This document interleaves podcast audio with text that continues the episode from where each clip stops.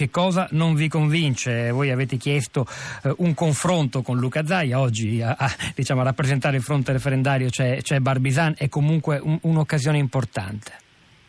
Guardi, noi questi due comitati si sono riuniti la scorsa settimana e hanno diciamo così, coniato una formula semplice che cercherò di spiegare. Questo referendum è un bidone, ma è un bidone pieno di veleni. Perché un bidone?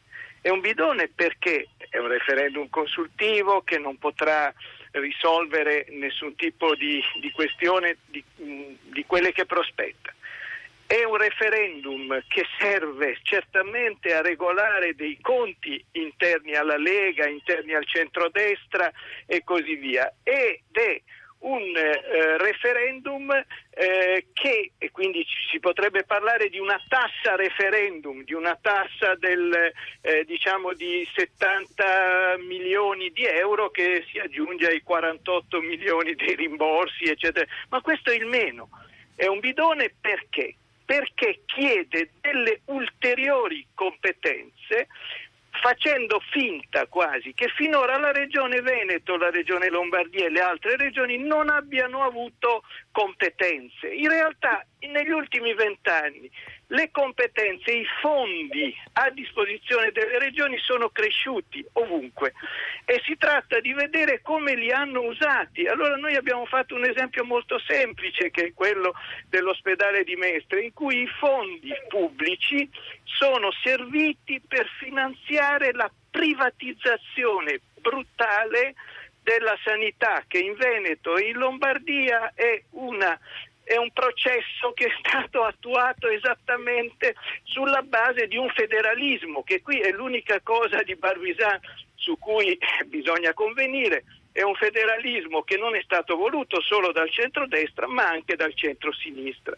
Allora noi diciamo, non facciamo finta che non sia avvenuto niente. Le regioni hanno avuto fondi a disposizione e che cosa è oggi il Veneto dopo vent'anni di maggiori fondi a disposizione? Noi non vediamo quell'Eldorado che ha descritto Zaia nel suo, nel suo opuscolo Le 100 domande, perché se, se a Mestre c'è il record dei morti per droga, c'è il record della corruzione intorno al Mose, se dilagano i rapporti di lavoro precario, se c'è in Veneto il mostruoso inquinamento da FAS che la Regione ha, ha, scoperto solo quando il governo ha stanziato fondi da gestire, se c'è un continuo aggravamento delle spese per la salute delle famiglie causato dalla privatizzazione della sanità, se i brutali tagli alla spesa sociale, c'è un sottoorganico degli assistenti sociali di oltre il 50% nei comuni, allora se tutto questo è, che, a che cosa è servito il federalismo? Io le dico, certamente la sanità funziona meglio qui che in altre regioni, però il processo in atto in nome del federalismo è quello della privatizzazione, quello di un accollamento di costi ai lavoratori ai cittadini.